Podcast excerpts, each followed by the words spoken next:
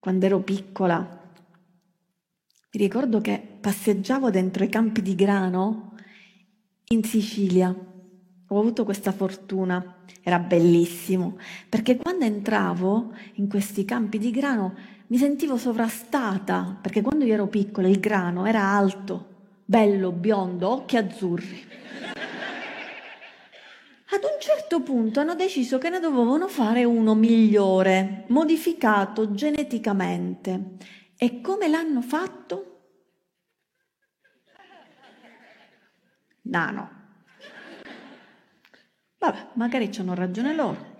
In effetti l'hanno fatto nano perché? Perché il grano nano col vento non si abbatte, quindi è più produttivo.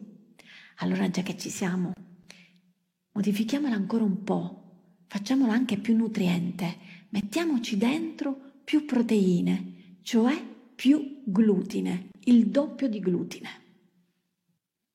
Io non lo so se è per questo che siamo tutti celiaci. Fatto sta che quando ero piccola io questa parola, ma neanche esisteva.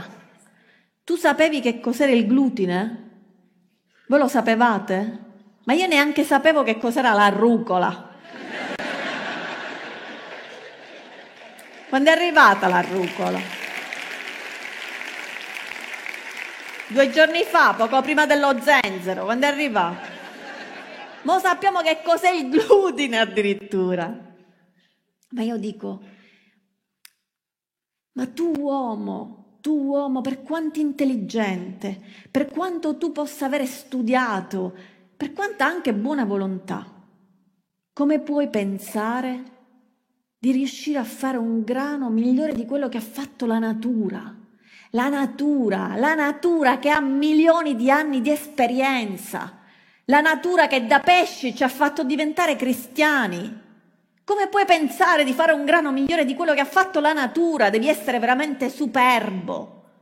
Se la natura aveva fatto un grano con quella quantità di glutine, è perché sapeva che in quel modo è nutriente ma non nocivo.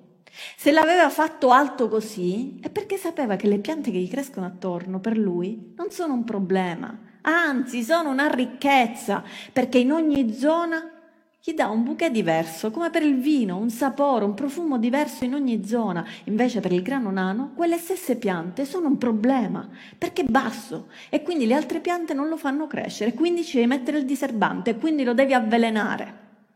Addirittura hanno cambiato il nome alle piante. Non si chiamano più piante spontanee, come le chiamano? Piante infestanti. Sì, gli hanno cambiato il nome perché le parole sono importanti. Le parole sono pensieri. Cambia la nostra percezione. Se tu le chiami piante infestanti, anche noi diciamo, beh, ammazziamo le piante infestanti. Era una notte buia e tempestosa infestata di piante infestanti. A morte le piante infestanti che vengono e ci rubano il grano. Oh. No? Cambia la nostra percezione. Anche noi diciamo ammazziamole, uccidiamole queste piante. Allora vi faccio un esempio. Se io ti dico vieni a cena da me, ti presento una mia amica, è un tipo spontaneo, tu ci vieni.